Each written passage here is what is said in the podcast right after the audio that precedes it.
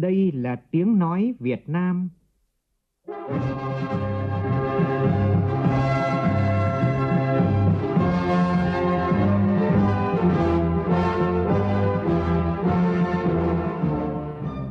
là tiếng nói Việt Nam, phát thanh từ Hà Nội, thủ đô nước Cộng hòa xã hội chủ nghĩa Việt Nam.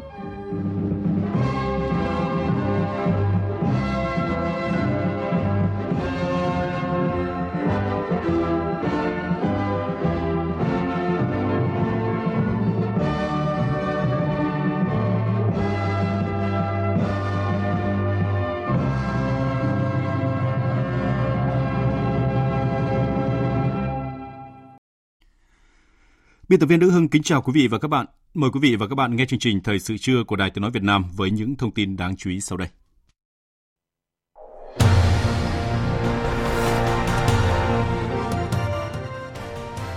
Thủ tướng Chính phủ Phạm Minh Chính có hàng loạt cuộc tiếp xúc ngoại giao xúc tiến thương mại đầu tư quan trọng trong chuyến thăm chính thức Cộng hòa Pháp. Nhân sự kiện này, tuần hàng Việt Nam tại hệ thống bán lẻ Carrefour lớn nhất Pháp cũng chính thức khai mạc nhằm đưa hàng hóa Việt Nam thâm nhập mạnh mẽ hơn vào hệ thống bán lẻ lớn nhất nước Pháp. Mỹ, Nhật Bản, Anh và Belarus đã có thông báo chính thức về việc đồng ý công nhận hộ chiếu vaccine của Việt Nam. Gần 90% số người đã tiêm 1 đến 2 mũi vaccine ngừa COVID-19 tại thành phố Hồ Chí Minh bị tái nhiễm đều bị có triệu chứng nhẹ, không cần hồi sức. Hôm nay bắt đầu xét xử vụ án Phan Văn Anh Vũ tức Vũ Nhôm về tội đưa hối lộ. Trong phần tin thế giới, Việt Nam cùng hơn 40 quốc gia ký cam kết loại bỏ dần than đá và ngừng xây thêm các nhà máy nhiệt điện than muộn nhất là vào năm những năm 2040. Châu Âu đối mặt với nguy cơ trở thành tâm dịch COVID-19 của thế giới khi số ca mắc mới và tử vong tăng nhanh trong những ngày qua.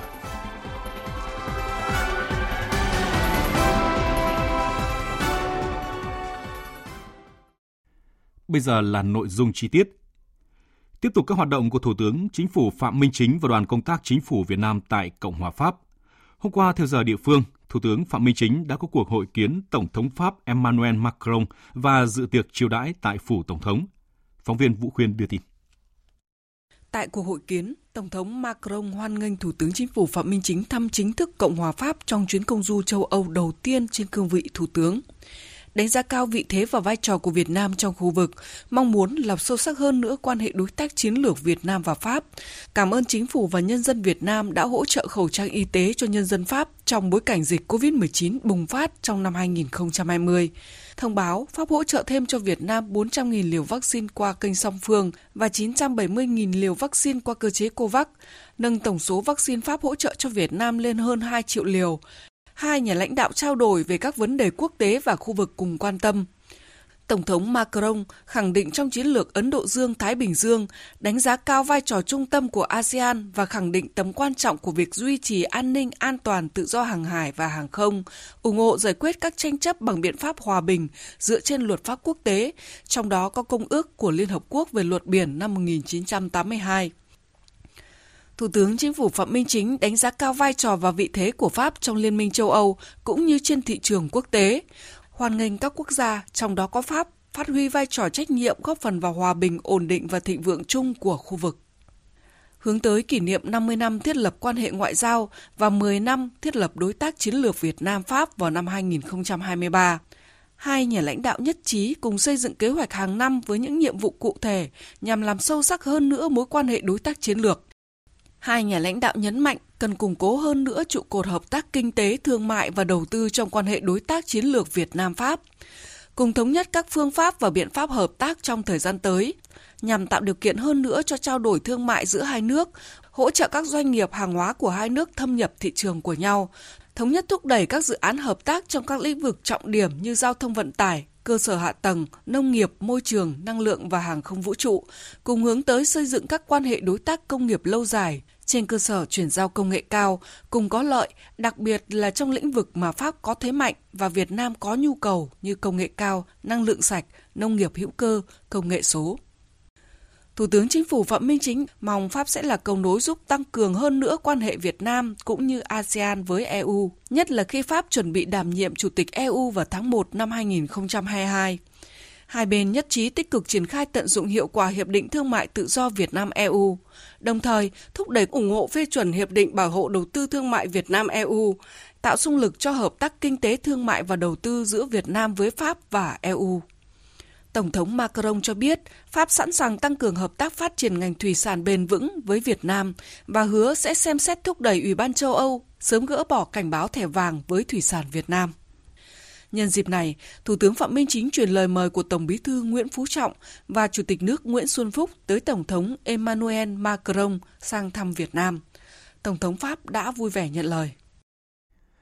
Trong dịp thăm chính thức Cộng hòa Pháp chiều ngày 4 tháng 11 theo giờ địa phương, Thủ tướng Phạm Minh Chính đã làm việc với 11 đại sứ Việt Nam tại các nước châu Âu. Tại cuộc làm việc, Thủ tướng Chính phủ Phạm Minh Chính biểu dương các đại sứ đã có nhiều đóng góp cho ngành ngoại giao và cho đất nước, nhất là ngoại giao vaccine trong thời gian qua, đồng thời chia sẻ với những khó khăn của các đại sứ do phải công tác hoạt động trong điều kiện dịch COVID-19. Thủ tướng cũng đề nghị các đại sứ thể hiện quan điểm trong quan hệ hợp tác trên nguyên tắc các bên cùng có lợi, lợi ích hài hòa, rủi ro chia sẻ, đồng thời khẳng định Việt Nam vẫn là nước đang phát triển, còn có những khó khăn, song phải phát triển theo xu hướng của thế giới, ủng hộ hòa bình, phát triển. Đề nghị các đại sứ bằng các hoạt động của mình tuyên truyền quảng bá để khách du lịch quay trở lại Việt Nam tiếp tục tận dụng hiệu quả Hiệp định Thương mại Tự do Việt Nam-EU, thúc đẩy xuất nhập khẩu hàng hóa Việt Nam vào các nước châu Âu, thúc đẩy để Ủy ban châu Âu sớm gỡ bỏ cảnh báo thẻ vàng với thủy sản Việt Nam. Đặc biệt, thực hiện tốt công tác chăm sóc cộng đồng người Việt Nam ở nước ngoài và công tác bảo hộ công dân. Tối 4 tháng 11 theo giờ Paris, Thủ tướng Chính phủ Phạm Minh Chính đã có buổi gặp mặt với đại diện kiều bào tại khu vực châu Âu, được tổ chức tại trụ sở Đại, đại sứ quán Việt Nam tại Pháp. Phóng viên Vũ Khuyên tiếp tục thông tin. Tại buổi gặp mặt, đại diện cộng đồng người Việt Nam tại các nước châu Âu bày tỏ tin tưởng vào sự phát triển mạnh mẽ và tương lai ngày càng tốt đẹp của đất nước trong giai đoạn mới. Đồng thời các đại biểu nêu nhiều kiến nghị đề xuất góp ý với lãnh đạo Đảng, Nhà nước, các bộ ngành, nhất là trong tháo gỡ các vướng mắc về thủ tục đầu tư và tạo điều kiện tốt hơn nữa để kiều bào hướng về Tổ quốc, đóng góp xây dựng và phát triển đất nước.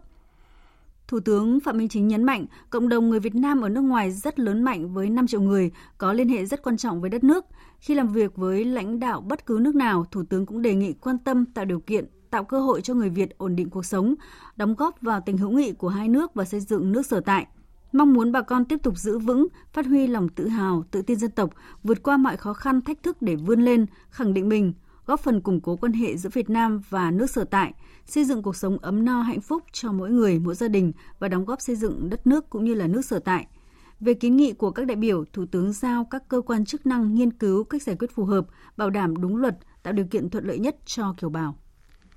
Tuần lễ hàng Việt Nam với nhiều sản phẩm đa dạng đã chính thức khai mạc tại siêu thị Carrefour ở thành phố Collegieng, ngoại ô thủ đô Paris ngày 4 tháng 11, trong nỗ lực đưa hàng hóa Việt Nam thâm nhập mạnh mẽ hơn vào hệ thống bán lẻ lớn nhất nước Pháp. Tin của nhóm phóng viên cơ quan thường trú Đài Tiếng nói Việt Nam tại Pháp. Bộ trưởng Bộ Công Thương Nguyễn Hồng Diên cùng lãnh đạo tập đoàn Carrefour cắt băng khai trương gian hàng Việt Nam nằm trong khu hàng hóa châu Á tại siêu thị Carrefour ở thành phố Collegieng, ngoại ô phía đông thủ đô Paris. Trao đổi cùng lãnh đạo tập đoàn Carrefour cùng rất đông khách hàng Pháp, Bộ trưởng Nguyễn Hồng Diên khẳng định ẩm thực Việt Nam sẽ là một lựa chọn tốt cho các khách hàng Pháp, những người ngày càng coi trọng thực phẩm xanh và sạch. Sau khi Hiệp định Thương mại Tự do Liên minh châu Việt Nam chính thức có hiệu lực vào tháng 8 năm 2020, cơ hội để sản phẩm Việt Nam đến với người tiêu dùng Pháp sẽ ngày càng lớn hơn. Đối với vấn đề phân phối, sự kiện này cũng là kết quả của mô hình liên kết ba bên hoàn toàn mới giữa nhà phân phối bán lẻ, nhà nhập khẩu và cơ quan đại diện thương mại Việt Nam ở nước ngoài. Trong thời gian qua, mô hình này đã giúp đưa được nhiều sản phẩm nông nghiệp của Việt Nam hơn, ví dụ như quả vải và một số chuỗi bán lẻ tại Pháp. Việc tập đoàn Carrefour mở tuần hàng Việt Nam tại thành phố Collegium một khu vực có sự đa dạng văn hóa lớn của vùng Înderphong và có sự hiện diện đông đảo của cộng đồng người gốc châu Á, cũng sẽ là một khởi đầu tốt cho việc đưa hàng hóa Việt Nam xâm nhập vào hệ thống siêu thị Carrefour. Chương trình sẽ được tiếp tục với các tin trong nước đáng chú ý khác. Nhân dịp kỷ niệm 40 năm ngày thành lập Giáo hội Phật giáo Việt Nam, sáng nay tại Hà Nội, ông Đỗ Văn Chiến, Bí thư Trung ương Đảng, Chủ tịch Ủy ban Trung ương Mặt trận Tổ quốc Việt Nam cùng đoàn đã đến thăm và chúc mừng Giáo hội Phật giáo Việt Nam. Hòa thượng Thích Thanh Nhiễu, Phó Chủ tịch Thường trực Hội đồng trị sự Trung ương Giáo hội Phật giáo Việt Nam thân mật tiếp đón đoàn. Tin của phóng viên Lại Hoa. Gửi tới giáo hội cùng các chư vị hòa thượng, thượng tọa, ni trưởng, ni sư và toàn thể chư tôn đức giáo phẩm, tăng ni Phật tử Phật giáo Việt Nam ở trong và ngoài nước, lời thăm hỏi ân cần cùng tình cảm và những lời chúc mừng tốt đẹp nhất, ông Đỗ Văn Chiến khẳng định hơn 40 năm qua, Giáo hội Phật giáo Việt Nam vận động tăng ni, đồng bào Phật tử trên cả nước tập trung phát triển kinh tế xã hội, chăm lo an sinh xã hội cho những người có hoàn cảnh khó khăn, người yếu thế, người gặp thiên tai dịch bệnh trên cả nước. Đặc biệt, trước diễn biến phức tạp của đại dịch, tăng ni Phật tử trên khắp mọi miền Tổ quốc đã chung tay ủng hộ kinh phí và hiện vật cho công tác phòng chống dịch với số tiền lên tới hàng ngàn tỷ đồng, hỗ trợ chăm sóc bệnh nhân F0 tại bệnh viện giã chiến, hỗ trợ an táng những người qua đời vì đại dịch và cả những bữa cơm từ thiện, những ATM oxy ngay tại các cơ sở thờ tự đã gây xúc động mạnh mẽ trong lòng nhân dân. Ông Đỗ Văn Chiến mong muốn thời gian tới, giáo hội sẽ tiếp tục vận động tăng ni, đồng bào Phật tử, Phật giáo Việt Nam tin tưởng vào sự lãnh đạo của Đảng, điều hành của nhà nước, cùng toàn dân đưa nghị quyết đại hội 13 của Đảng vào cuộc sống, đồng thời chuẩn bị tốt về mọi mặt để tổ chức thành công Đại hội đại biểu Phật giáo toàn quốc lần thứ 9 trong năm 2022, cùng với toàn dân hiện thực hóa khát vọng phát triển đất nước phồn vinh hạnh phúc, qua đó thực hành giáo lý của Đức Phật trong cuộc sống nhân gian vì dân giàu, nước mạnh, dân chủ, công bằng, văn minh. Hòa thượng Thích Thanh Nhiễu khẳng định, thời gian tới, Giáo hội Phật giáo Việt Nam tiếp tục tuyên truyền vận động các tăng ni Phật tử sống tốt đời đẹp đạo, chấp hành nghiêm các chủ trương đường lối của Đảng, chính sách pháp luật của nhà nước, các quy định của địa phương, tích cực tham gia công tác từ thiện xã hội nhằm giúp đỡ người nghèo, người dân tại địa phương đang bị ảnh hưởng bởi dịch COVID-19. Nhân dịp kỷ niệm 104 năm cách mạng tháng 10 Nga mùng 7 tháng 11 năm 1917, mùng 7 tháng 11 năm 2021, đoàn đại biểu Thành ủy, Hội đồng nhân dân, Ủy ban nhân dân, Ủy ban Mặt trận Tổ quốc Việt Nam thành phố Hà Nội do ông Chu Ngọc Anh, Chủ tịch Ủy ban nhân dân thành phố dẫn đầu đã tới dâng hoa tại tượng đài Lenin ở công viên Lenin, quận Ba Đình. Cùng ngày, đông đảo các tầng lớp nhân dân tuổi trẻ thủ đô, các cơ quan đoàn thể, đơn vị của thành phố Hà Nội đã đến dâng hoa tưởng niệm tại tượng đài Lenin.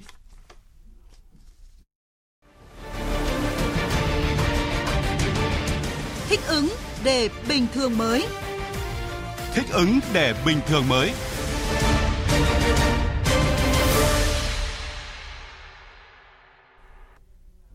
Thưa quý vị và các bạn, Mỹ, Nhật Bản, Anh và Belarus đã có thông báo chính thức về việc đồng ý công nhận hộ chiếu vaccine của Việt Nam với một số tiêu chuẩn cụ thể liên quan tới chủng loại vaccine. Nhiều quốc gia khác cũng đang tích cực xem xét công nhận hộ chiếu vaccine của Việt Nam. Trước đó, cuối tháng 9 vừa qua, Văn phòng Chính phủ đã có văn bản truyền đạt ý kiến chỉ đạo của Thủ tướng Chính phủ Phạm Minh Chính về việc công nhận hộ chiếu vaccine. Việc công nhận hộ chiếu vaccine lẫn nhau giữa Việt Nam với các quốc gia trong khu vực và trên thế giới rất quan trọng và đặc biệt là cần thiết trong bối cảnh hiện nay. Ủy viên Bộ Chính trị Bí thư Thành ủy Hà Nội Đinh Tiến Dũng cho biết thành phố sẽ từng bước đưa toàn bộ hệ thống giáo dục thủ đô trở lại trạng thái bình thường mới, với mục tiêu cao nhất là đảm bảo an toàn cho học sinh nên việc mở lại trường học cũng phải từng bước thận trọng, không nóng vội. Tin của phóng viên Nguyên Nhung.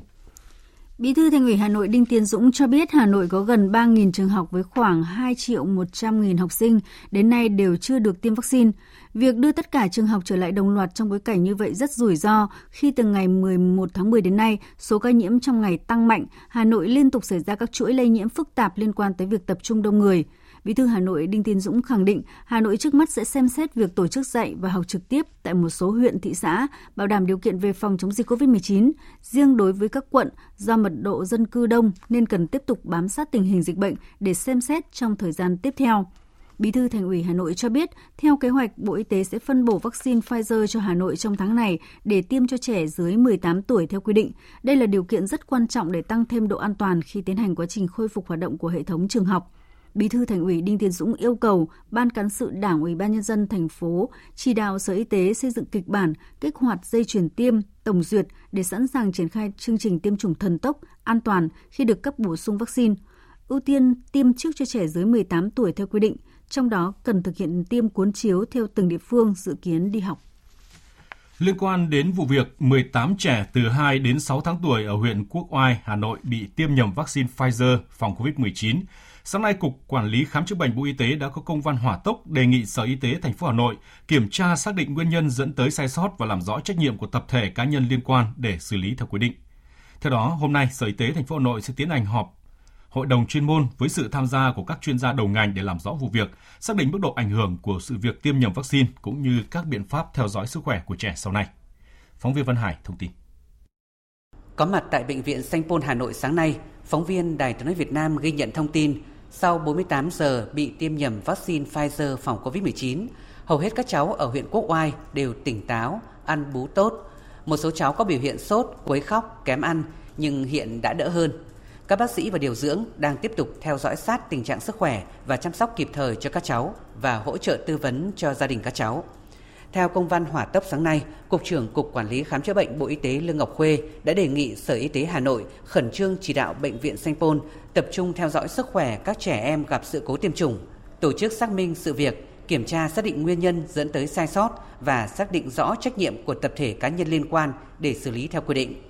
Bộ Y tế cũng đề nghị trong quá trình theo dõi, chăm sóc các trẻ, nếu có khó khăn, đề nghị báo cáo khẩn về Cục Quản lý Khám chữa bệnh để được hỗ trợ.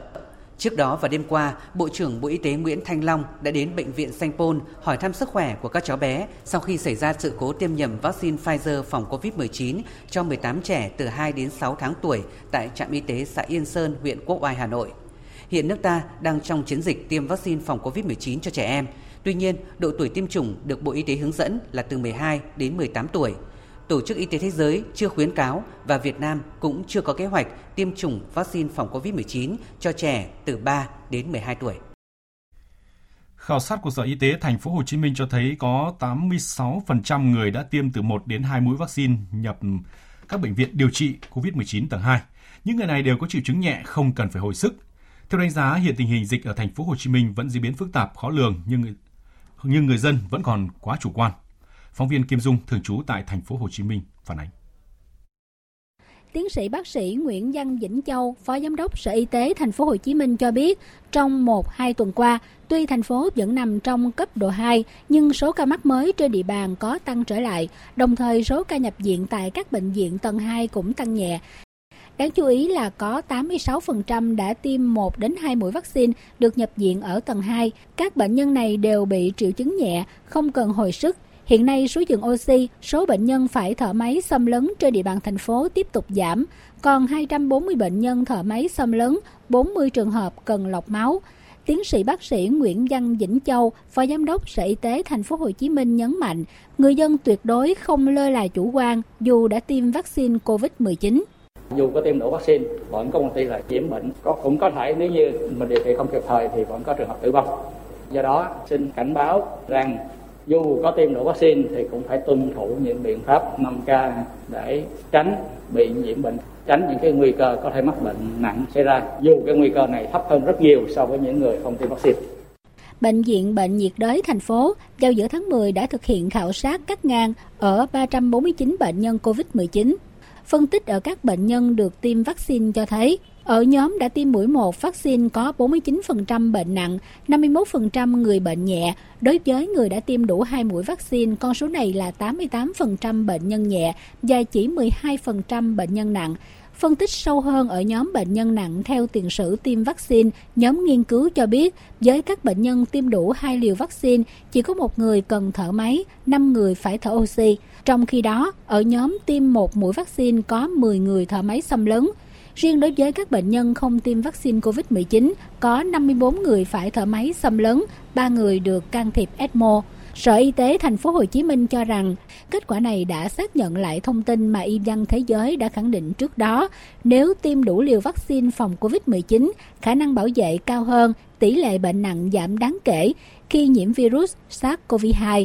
Theo ông Phạm Đức Hải, Phó Ban chỉ đạo phòng chống dịch COVID-19 thành phố Hồ Chí Minh, tình hình dịch trên địa bàn diễn biến phức tạp nhưng nhiều người dân còn chủ quan. Số ca nhập viện những ngày gần đây gia tăng. Qua quan sát thực tế, trên đường vẫn còn nhiều người thực hiện chưa nghiêm quy định khuyến cáo của ngành y tế. Phó Ban chỉ đạo phòng chống dịch COVID-19 thành phố Hồ Chí Minh Phạm Đức Hải nói: Từ thực tế đó cộng với lại con số thống kê đó chính là tình hình dịch bệnh của thành phố Hồ Chí Minh hiện nay vẫn là phức tạp là khó lường đối với những người thực hiện không nghiêm những quy định của ngành y tế thì ủy ban nhân dân các phường xã thị trấn phải xử phạt Tính đến 18 giờ ngày 3 tháng 11, thành phố Hồ Chí Minh có hơn 435.000 trường hợp mắc COVID-19. Thành phố đang điều trị cho 11.446 bệnh nhân, trong đó có 631 trẻ em dưới 16 tuổi, 246 bệnh nhân nặng đang thở máy, 12 bệnh nhân can thiệp ECMO. Sáng nay trên mạng xã hội và người dân thành phố Đà Nẵng xôn xao về tin đồn Đà Nẵng tiếp tục dừng dịch vụ ăn uống tại chỗ để phòng chống dịch COVID-19. Tiểu ban truyền thông, Ban chỉ đạo phòng chống dịch thành phố Đà Nẵng khẳng định đây là văn bản giả mạo và sẽ truy tìm, xử lý nghiêm người tung tin thất thiệt. Hiện thành phố Đà Nẵng đang kiểm soát tốt tình hình dịch COVID-19 trên địa bàn và thích ứng an toàn linh hoạt theo tinh thần nghị quyết 128 của chính phủ về thích ứng an toàn linh hoạt giám sát có hiệu quả dịch COVID-19. Việt Nam dự kiến đón khách Nhật Bản, Hàn Quốc, Pháp, Đức, Nga và Australia từ quý tư này. Đây là thông tin đáng chú ý trong văn bản của Cục Hàng không Việt Nam gửi Bộ Giao thông Vận tải về kế hoạch tổ chức chuyến bay quốc tế thường lệ đi và đến Việt Nam. Cục Hàng không đề xuất báo cáo Bộ Giao thông Vận tải 4 giai đoạn triển khai chuyến bay quốc tế chở khách vào Việt Nam.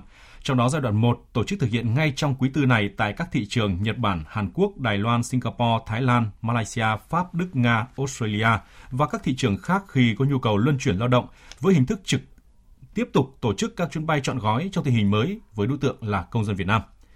Trước đó, Phó Thủ tướng Thường trực Phạm Bình Minh đã đồng ý về mặt nguyên tắc nối lại các chuyến bay thương mại quốc tế và yêu cầu Bộ Giao thông Vận tải trình Thủ tướng Chính phủ kế hoạch trước ngày hôm nay, mùng 5 tháng 11. Tiếp theo là thông tin về thực hiện chính sách miễn thuế cho các đối tượng kinh doanh doanh nghiệp tại Ninh Thuận và Sơn La.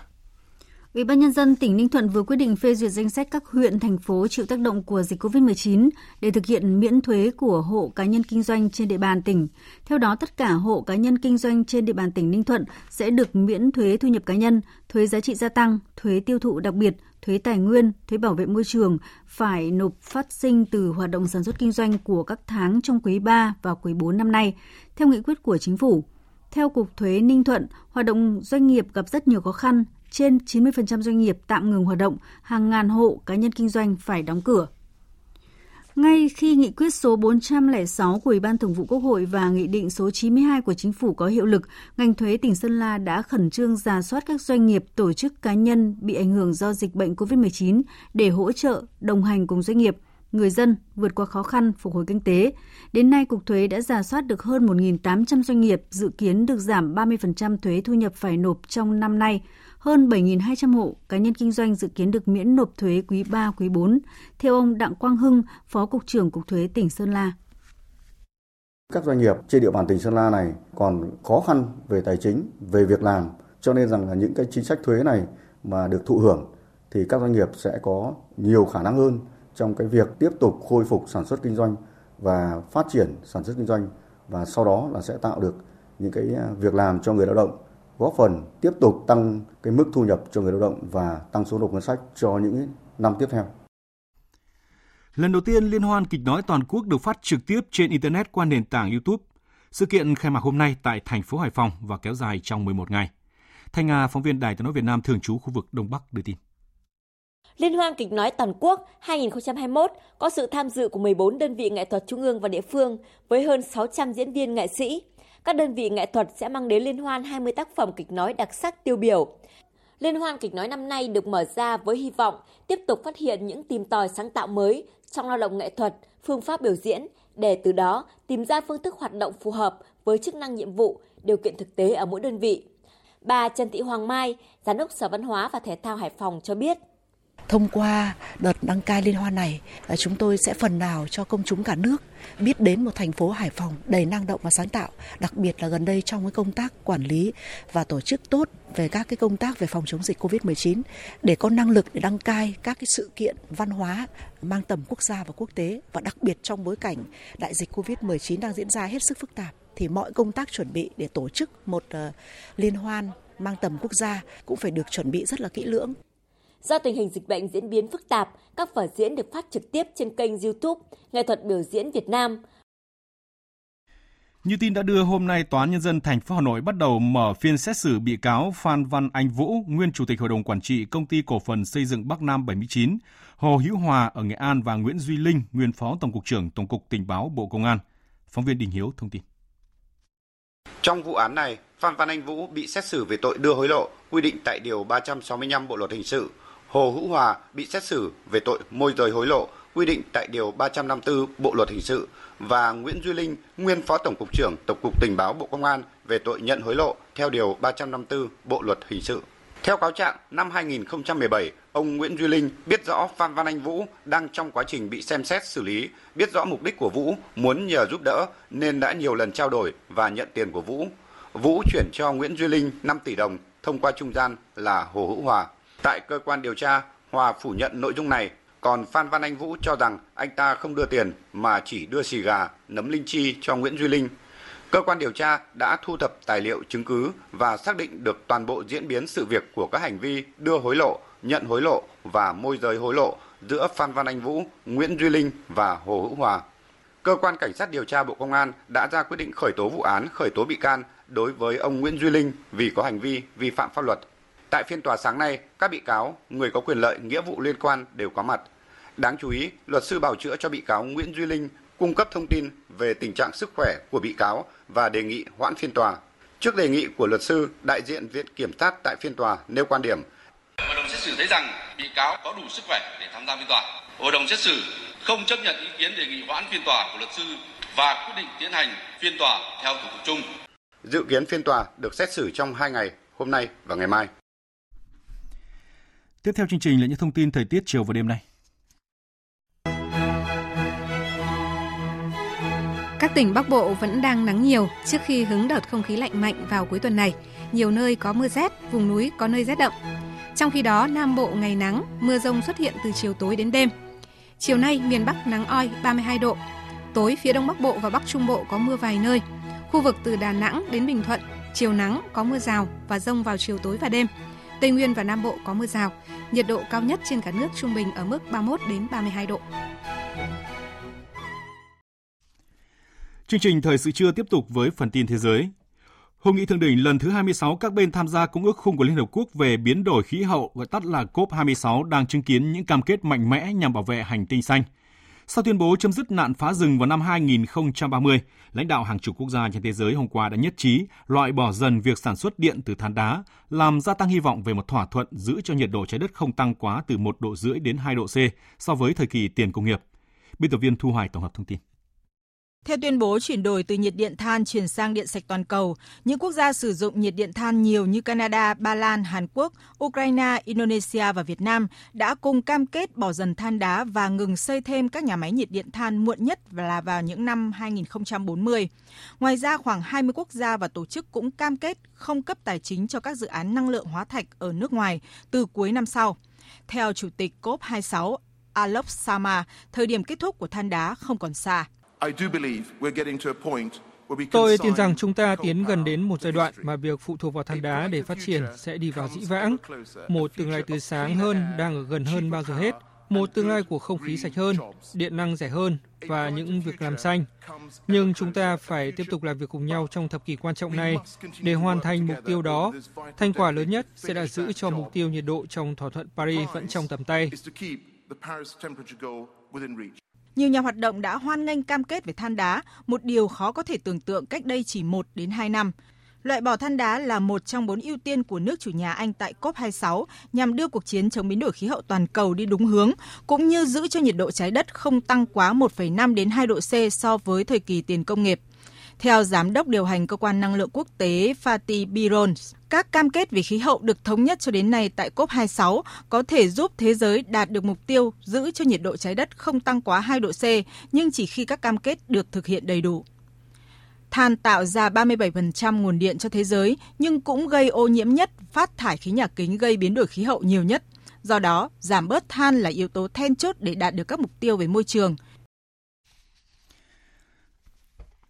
Phóng viên Việt Nga thường trú tại Australia thông tin, Việt Nam cùng với Malaysia, Campuchia và Indonesia sẽ là, sẽ là bốn quốc gia trong lịch trình chuyến công du Đông Nam Á của Ngoại trưởng Australia Madrid Payne. Hôm nay, vị quan chức này sẽ bắt đầu đến Malaysia. Mục đích của chuyến thăm nhằm củng cố các mối quan hệ song phương, đồng thời làm rõ ý định của nước này trong thỏa thuận mua 8 tàu ngầm hạt nhân. Tổng thống Bồ Đào Nha Marcelo Rebelo Sousa vừa thông báo quyết định giải tán quốc hội vấn định ngày 30 tháng 1 năm sau tiến hành tổng tuyển cử ở nước này. Quyết định này được đưa ra trong nỗ lực giải quyết cuộc khủng hoảng chính trị tại Bồ Đào Nha sau khi Quốc hội nước này bác dự thảo ngân sách nhà nước năm 2022 của chính phủ hồi tháng trước. Đây là lần đầu tiên trong 45 năm qua, Quốc hội Bồ Đào Nha không thông qua dự thảo ngân sách nhà nước. Động thái này được cho là làm suy yếu hoàn toàn nền tảng ủng hộ chính phủ đương nhiệm. Còn tại Thụy Điển, Bộ trưởng Tài chính nước này Madalena Anderson đã được bầu làm người đứng đầu Đảng Dân Chủ Xã hội. Đây là bước đầu tiên để bà có thể trở thành thủ tướng của Thụy Điển, thay ông Stefan Löfven tuyên bố từ chức hồi tháng 8 vừa qua.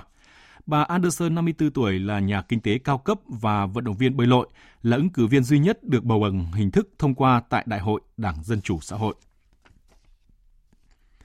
Những tuần gần đây, châu Âu chứng kiến số ca mắc mới COVID-19 tăng ở mức đáng báo động, đẩy khu vực này đến trước nguy cơ trở thành tâm dịch của thế giới trong mùa đông năm nay. Giới chuyên gia nhận định đây sẽ là một mùa đông nhiều thách thức của châu Âu, đòi hỏi các nước phải đề cao cảnh giác và có những bước đi thận trọng, chắc chắn nhằm thích ứng với dịch bệnh. Biên tập viên Anh Tuấn tổng hợp. Châu Âu tuần vừa rồi ghi nhận gần 1 triệu 800 nghìn ca nhiễm mới, tăng 6% so với tuần trước đó. Trong cùng giai đoạn, số ca tử vong tăng thêm 12%. Trước những con số này, Giám đốc chương trình khẩn cấp của Tổ chức Y tế Thế giới Mike Ryan cho rằng những gì đang xảy ra tại châu Âu là phát súng cảnh báo cho thế giới Chúng ta chỉ cần nhìn vào đường cong dịch tễ học để biết rằng khi bạn xuống núi, bạn thường chuẩn bị quay trở lại một ngọn núi khác. Và thực tế là châu Âu đang sắp một lần nữa leo núi.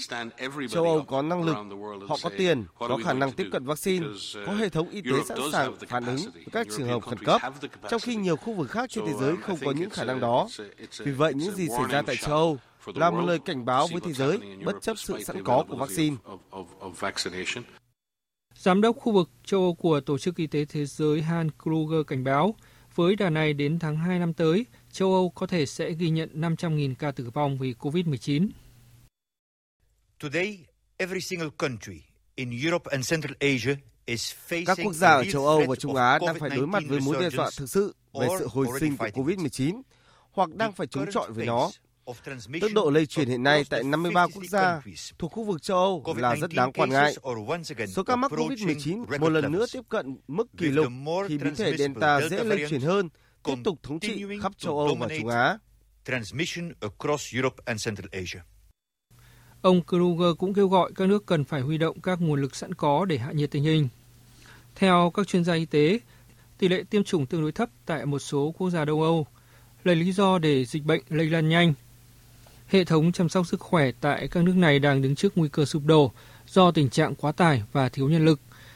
Những gì đang diễn ra tại châu Âu cho thấy các nước không được phép chủ quan trong mùa đông tới. Cơ quan quản lý dược phẩm Anh vừa phê chuẩn sử dụng thuốc viên có tên là Monupiravir do hãng dược phẩm Merck và đối tác Mỹ phối hợp phát triển để điều trị cho các bệnh nhân mắc COVID-19. Như vậy, Anh là nước đầu tiên trên thế giới phê chuẩn loại thuốc mang tính bước ngoặt trong điều trị căn bệnh nguy hiểm này – Giáo sư Say Echo thuộc trường đại học Liverpool đánh giá. Ưu điểm của các loại thuốc này là gì? Rất dễ sử dụng, giá thành rẻ và được sử dụng đại trà, được sản xuất và phân phối trên toàn thế giới. Điều đó rất quan trọng trong việc đảm bảo cách tiếp cận công bằng đối với các phương pháp điều trị. Cơ quan quản lý dược phẩm Anh khuyến cáo thuốc này được sử dụng ngay sau khi bệnh nhân có kết quả xét nghiệm dương tính với SARS-CoV-2 và trong vòng 5 ngày sau khi bắt đầu xuất hiện các triệu chứng. Monupiravir cũng được khuyến cáo sử dụng cho những người mắc COVID-19 từ nhẹ đến trung bình và có ít nhất một yếu tố nguy cơ phát triển bệnh nặng như là béo phì, tuổi già, tiểu đường và bệnh tim.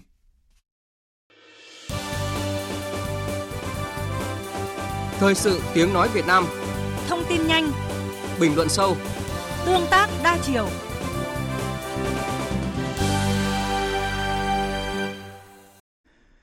Thưa quý vị, giá lợn hơi liên tiếp lao dốc trong nhiều tháng gần đây rồi lại tăng trong thời gian này, có ngày tăng từ 5 đến 10 giá, khiến người chăn nuôi chóng mặt.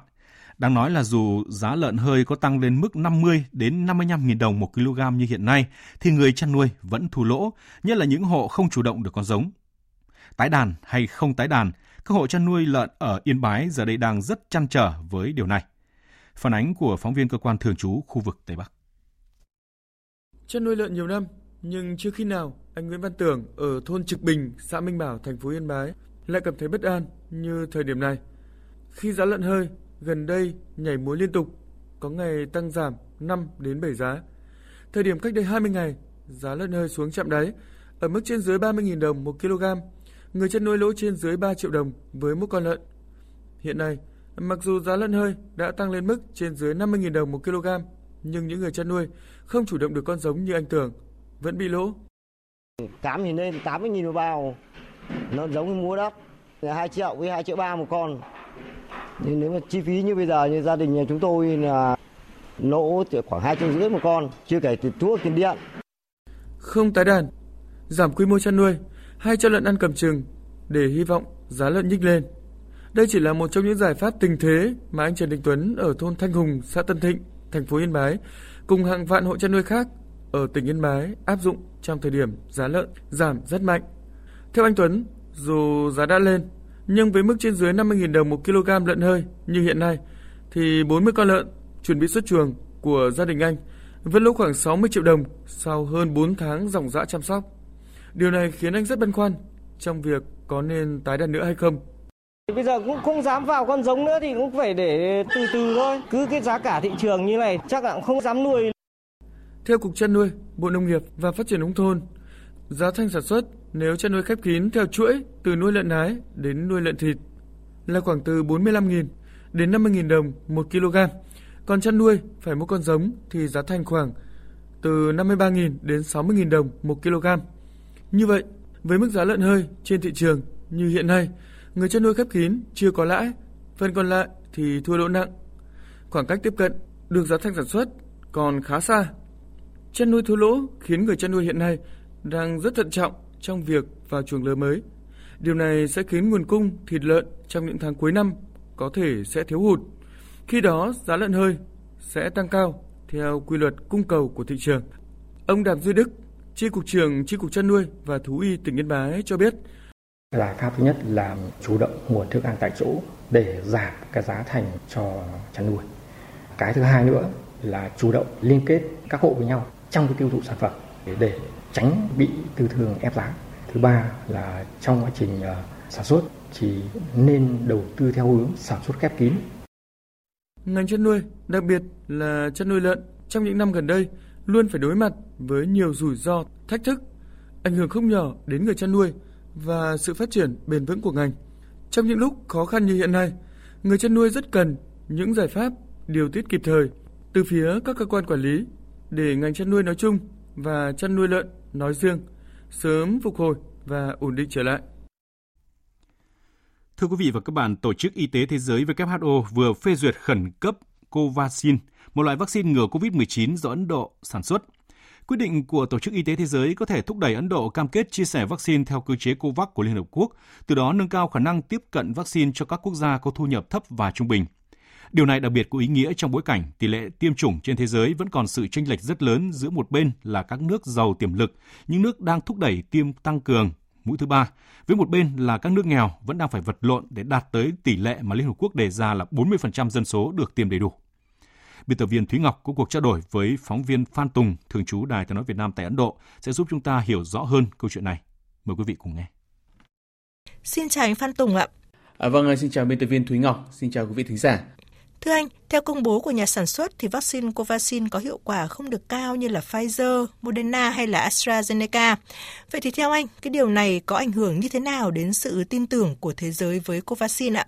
Dù các dữ liệu thu được sau giai đoạn thử nghiệm lâm sàng thứ ba cho thấy là khả năng bảo vệ của Covaxin thấp hơn so với các dòng vaccine khác như là Pfizer, à, Moderna hay là AstraZeneca, À, tuy nhiên, sự so sánh này chưa chắc đã chuẩn xác, thậm chí là rất khó để có thể đưa ra bất cứ nhận định nào từ các số liệu này.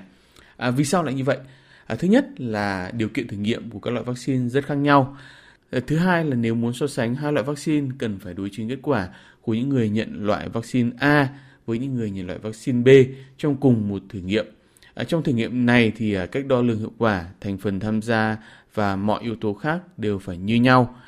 À, bởi thế thì à, chúng ta không nên quá quan tâm về hiệu quả bảo vệ của vaccine à, trên lý thuyết. Thay vào đó, chúng ta cần phải nhìn nhận vào các ưu điểm của vaccine này. À, đó là việc dễ dàng bảo quản trong điều kiện lạnh thường, khả năng sản xuất hàng loạt và quan trọng nhất là Covaxin xuất hiện đúng thời điểm thế giới đang khan hiếm vaccine ngừa COVID-19, đặc biệt là tại các quốc gia đang phát triển và các nước nghèo. À, càng phổ biến sớm ngày nào thì Covaxin sẽ giúp thế giới ngăn chặn được đại dịch vào ngày đó. Vâng, từ một quốc gia từng được ghi nhận là đứng trên bờ vực thảm họa trong những tháng đầu năm, việc tăng tốc tiêm chủng bằng hai loại vaccine sản xuất trong nước là Covishin và Covaxin đã giúp đất nước Ấn Độ dần hồi sinh. Thủ tướng Ấn Độ Narendra Modi rất tự hào khi Ấn Độ là quốc gia đầu tiên trên thế giới đạt mốc tiêm 1 tỷ liều vaccine vào cuối tháng 10 vừa qua. Ấn Độ đã vượt mốc tiêm 1 tỷ liều vaccine COVID-19 và giờ đây thì Ấn Độ đã thiết lập được lá chắn vững chắc để có thể chống lại đại dịch lớn nhất trong 100 năm qua. Thưa anh Phan Tùng, với năng lực sản xuất vaccine và hàng cao nhất thế giới của Ấn Độ, thì việc Covaxin được WHO cấp phép khẩn cấp được ờ, kỳ vọng là sẽ tạo ra những cái thay đổi lớn trong nguồn cung của COVAX cho các quốc gia trên thế giới. Vậy thì Ấn Độ có kế hoạch cụ thể như thế nào trong việc đưa Covaxin vào cơ chế COVAX? Với việc Covaxin được WHO cấp giấy phép sử dụng khẩn cấp trên toàn cầu, thì Ấn Độ đã có thêm lựa chọn để cung cấp vaccine cho thế giới. Brad Biotech cho biết là với việc WHO công nhận à, vaccine Covaxin à, thì các nước có thể xúc tiến quy trình phê duyệt theo quy định của từng nước để tiến tới nhập khẩu loại vaccine này. Các tổ chức quốc tế như UNICEF, Tổ chức Y tế Liên Mỹ và cơ chế Gavi COVAX sẽ có thể mua vaccine để phân phối toàn cầu cho các nhóm cộng đồng cần ưu tiên đảm bảo quyền tiếp cận công bằng vaccine trên toàn thế giới. À, Chủ tịch kiêm Tổng Giám đốc ờ, điều hành của Brad Biotech Krishna Ella cho biết là đón đầu nhu cầu rất lớn về à, vaccine của thế giới thì công ty này đã triển khai dự án mở rộng năng lực sản xuất từ quý 1 năm 2021.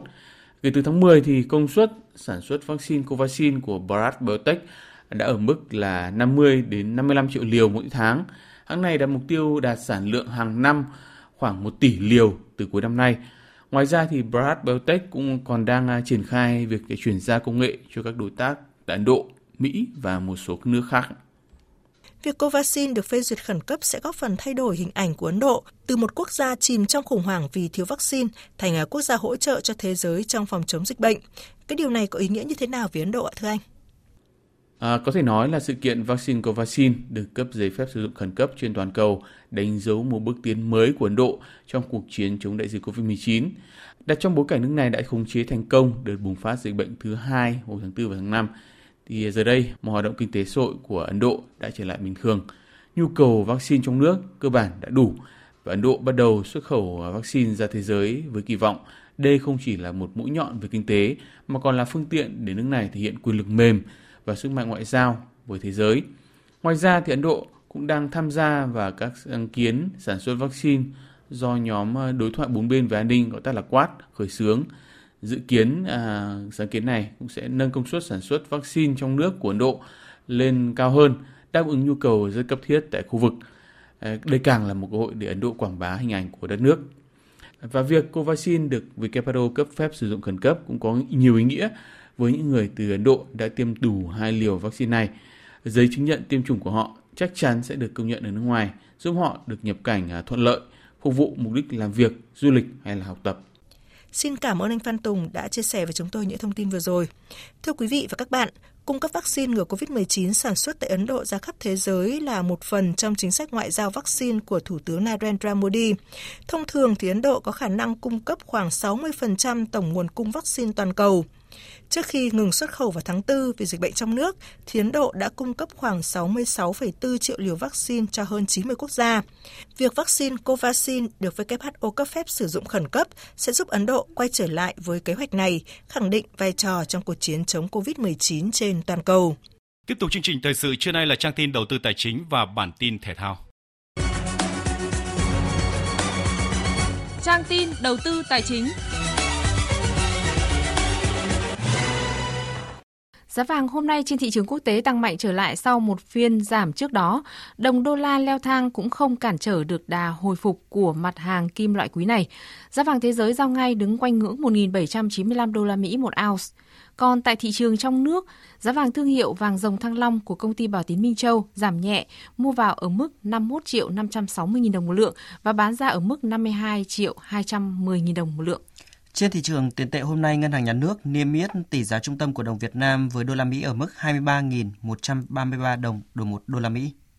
Lễ bàn giao dự án đường sắt đô thị Hà Nội tuyến Cát Linh Hà Đông sẽ diễn ra vào sáng mai giữa chủ đầu tư là Bộ Giao thông Vận tải và đơn vị tiếp nhận là Ủy ban nhân dân thành phố Hà Nội. Ngay sau lễ bàn giao tiếp nhận, các đoàn tàu Cát Linh Hà Đông sẽ chính thức được khai thác thương mại.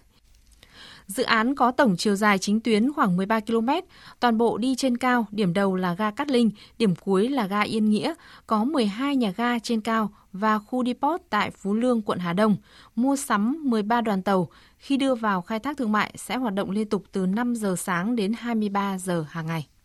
Trong khuôn khổ chuyến thăm chính thức của Thủ tướng Chính phủ Phạm Minh Chính đến Cộng hòa Pháp, HD Bank đã ký hợp tác với đối tác chiến lược của Đức, tổng giá trị thực hiện từ 200 đến 300 triệu đô la Mỹ.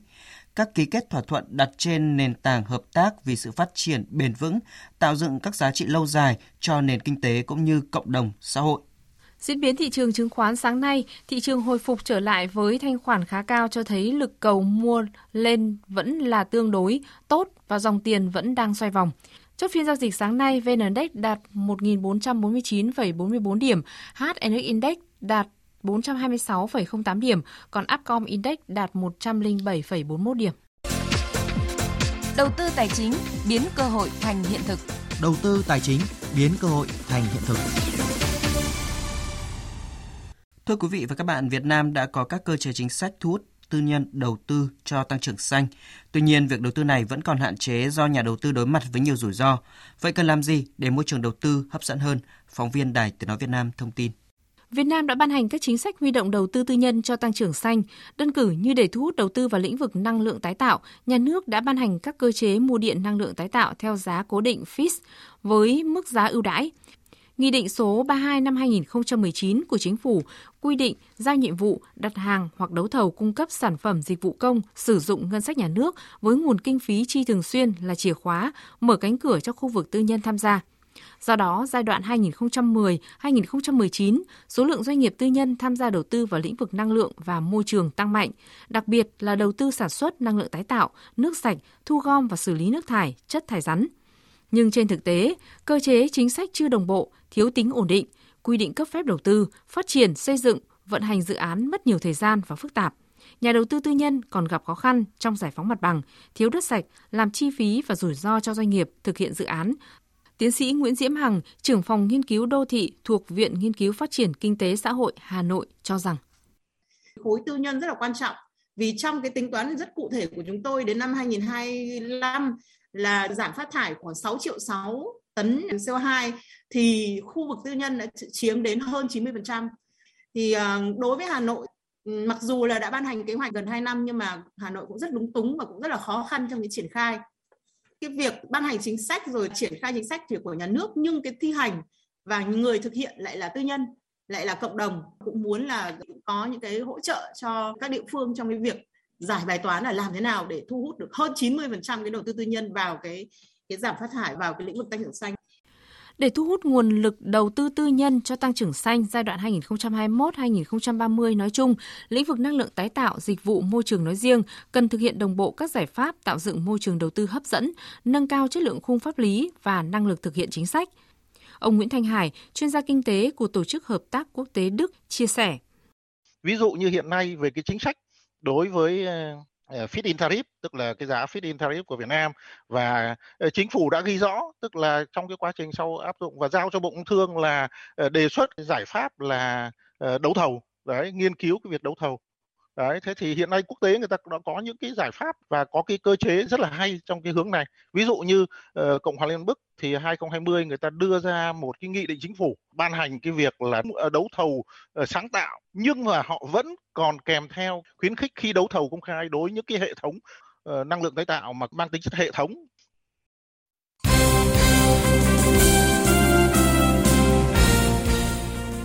Thưa quý vị và các bạn, tối qua mùng 4 tháng 11, đội tuyển Việt Nam có buổi thi đấu đối kháng nội bộ trên sân Mỹ Đình và Nguyễn Quang Hải ghi bàn thắng duy nhất giúp đội hình chính của tuyển Việt Nam giành chiến thắng 1-0.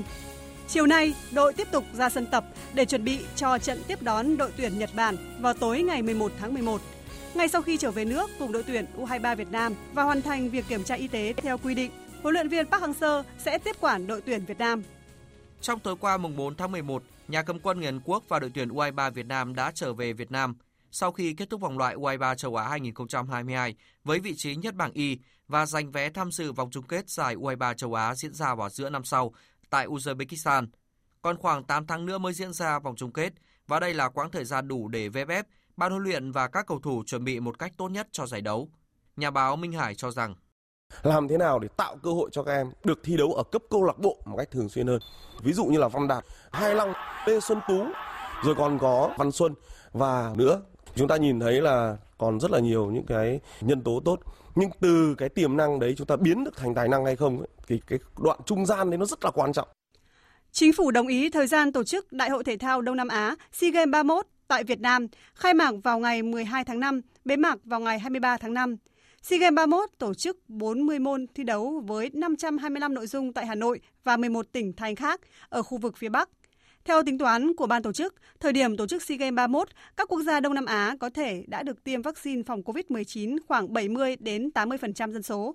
Ngoài ra, SEA Games 31 không trùng với các đại hội lớn trong năm 2022 như Thế vận hội Olympic mùa đông tháng 2 năm 2022, Đại hội thể thao võ thuật và trong nhà châu Á tháng 3 năm 2022 hay ASEAN tháng 9 năm 2022. Mặt khác, thời điểm này cũng thích hợp cho Campuchia có đủ thời gian chuẩn bị tổ chức SEA Games 32 diễn ra tại Phnom Penh từ tháng 5 năm 2023. Theo kế hoạch ban đầu thì trong tháng 11 này, hai giải gồm giải cầu lông đồng đội quốc gia và cá nhân xuất sắc toàn quốc 2021 sẽ được tổ chức tại thành phố Thái Bình. Tuy nhiên do ảnh hưởng của dịch COVID-19, mới đây Sở Văn hóa Thể thao Du lịch tỉnh Thái Bình đã gửi công văn lên Tổng cục Thể dục Thể thao xin không tổ chức giải đấu này nữa trong khi đó, Sở Văn hóa Thể thao Du lịch Thanh Hóa thông báo đơn vị này sẽ đứng ra tổ chức giải karate và giải cử tạ vô địch quốc gia 2021. Giải karate vô địch quốc gia diễn ra từ ngày 25 tháng 11 đến ngày 4 tháng 12, còn giải vô địch cử tạ quốc gia sẽ diễn ra từ ngày 5 tháng 12 đến ngày 15 tháng 12.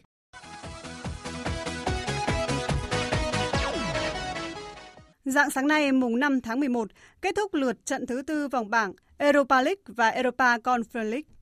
Tại bảng H thuộc giải đấu Europa League, West Ham United hòa 2-2 trong chuyến làm khách trên sân của đại diện bóng đá Bỉ là câu lạc bộ Gens.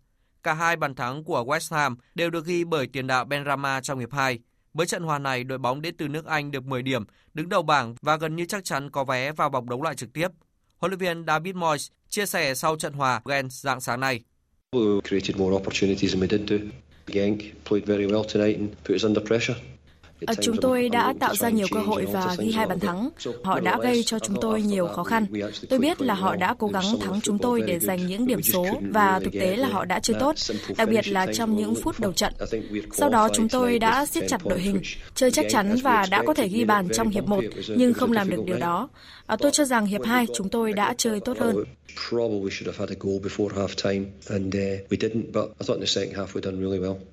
Trong các trận đấu đáng chú ý khác, tại bảng C, Napoli thắng đậm chủ nhà Legia Warsawa 4-1.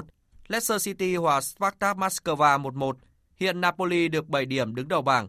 Tiếp theo lần lượt là Legia Warsawa 6 điểm, Leicester City 5 điểm, Spartak Moscow 4 điểm. Ở bảng B, Monaco hòa PSV Eindhoven 0-0, còn tại bảng E, Marseille hòa Lazio 2-2. Dạng sáng nay cũng kết thúc lượt trận thứ tư vòng bảng của giải Euro Conference League. Trong trận đấu gây nhiều sự chú ý, Tân huấn luyện viên Antonio Conte có màn ra mắt Tottenham Hotspur với chiến thắng 3-2 trên sân câu lạc bộ Vixi của Hà Lan. Với chiến thắng này, Tottenham được 7 điểm, đứng nhì bảng G, kém đội đầu bảng Rennes 3 điểm. Huấn luyện viên Antonio Conte chia sẻ. I'm thrilled, I'm delighted. It's not easy for me to prepare the game. Tôi cảm động, tôi vui. Tôi đã gặp khó trong việc chuẩn bị cho trận đấu này bởi không có nhiều thời gian để phân tích đối thủ cũng như truyền tải ý tưởng chơi bóng của tôi tới các cầu thủ. Chúng tôi muốn thắng vì giải đấu này rất quan trọng với Tottenham. À, chúng tôi muốn vào vòng tiếp theo.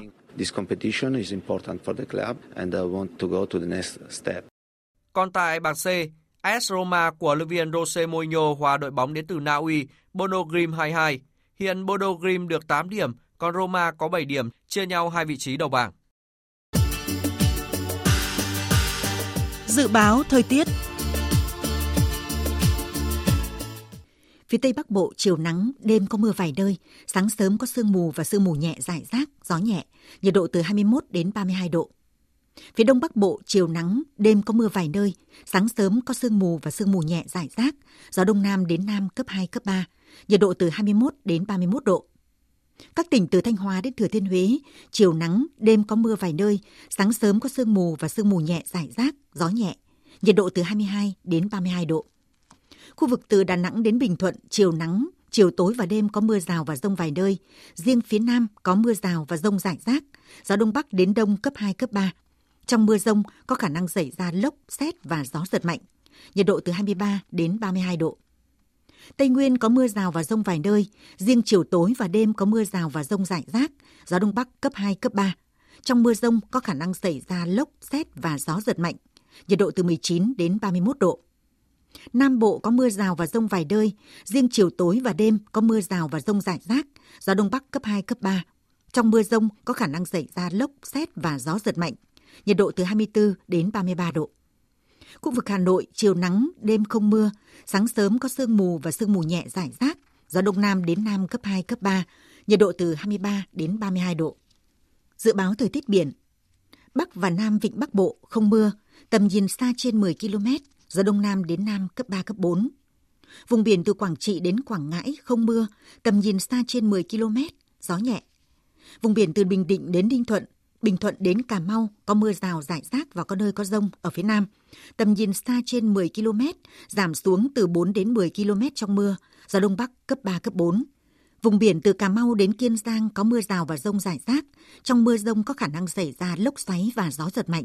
Tầm nhìn xa trên 10 km, giảm xuống từ 4 đến 10 km trong mưa, gió nhẹ. Khu vực Bắc và giữa Biển Đông không mưa, tầm nhìn xa trên 10 km, gió Đông Bắc đến Đông cấp 3, cấp 4. Khu vực giữa Biển Đông có mưa rào và rông vài nơi, tầm nhìn xa trên 10 km, gió Đông Bắc cấp 3, cấp 4.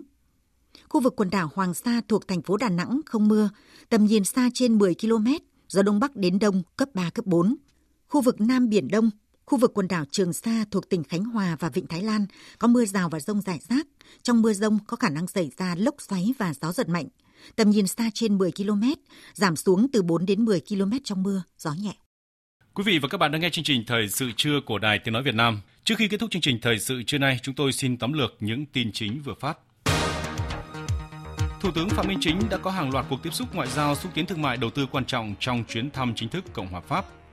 Nhân sự kiện này, tuần hàng Việt Nam tại hệ thống bán lẻ Carrefour lớn nhất nước Pháp cũng đã chính thức khai mạc nhằm đưa hàng hóa Việt Nam thâm nhập mạnh mẽ hơn vào hệ thống bán lẻ của nước Pháp.